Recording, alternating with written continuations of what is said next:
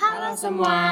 Gimana kabar kalian? Semoga baik terus ya. Akhirnya Livescast balik lagi untuk episode perdana di 2023. Kalian disambut sama suara baru nih. Ayla. Sayila. Dan aku Valdo bakal nemenin kalian di episode kali ini. Oke, kali ini kita mau bahas seberapa penting menemukan jati diri saat memasuki masa remaja.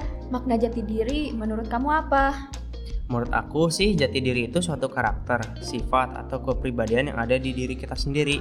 Ini tuh ngebantu banget buat menentukan arah tujuan hidup kita ke depannya.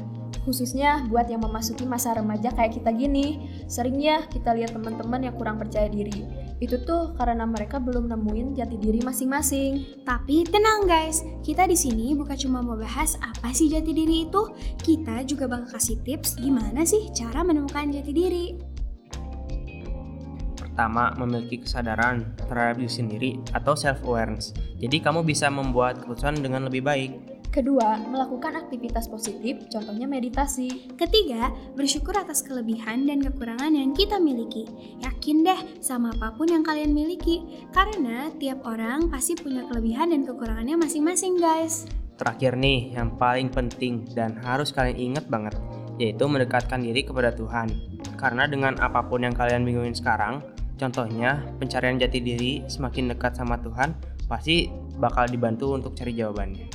Buat kalian yang masih nggak yakin sama kemampuan diri kalian, tenang aja.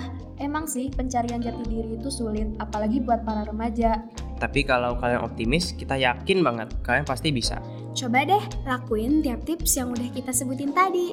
Setelah kalian nemuin jati diri, kita yakin pasti teman-teman bisa leluasa untuk mengekspresikan diri kalian. Nah, segitu aja dari kita. Balik lagi ke pertanyaan pertama, seberapa penting sih menemukan jati diri saat memasuki remaja menurut kalian? Isi question box di Instagram at mpklabsupi untuk jawabannya ya. Kita tunggu jawaban kalian. Sampai ketemu di episode selanjutnya. See you!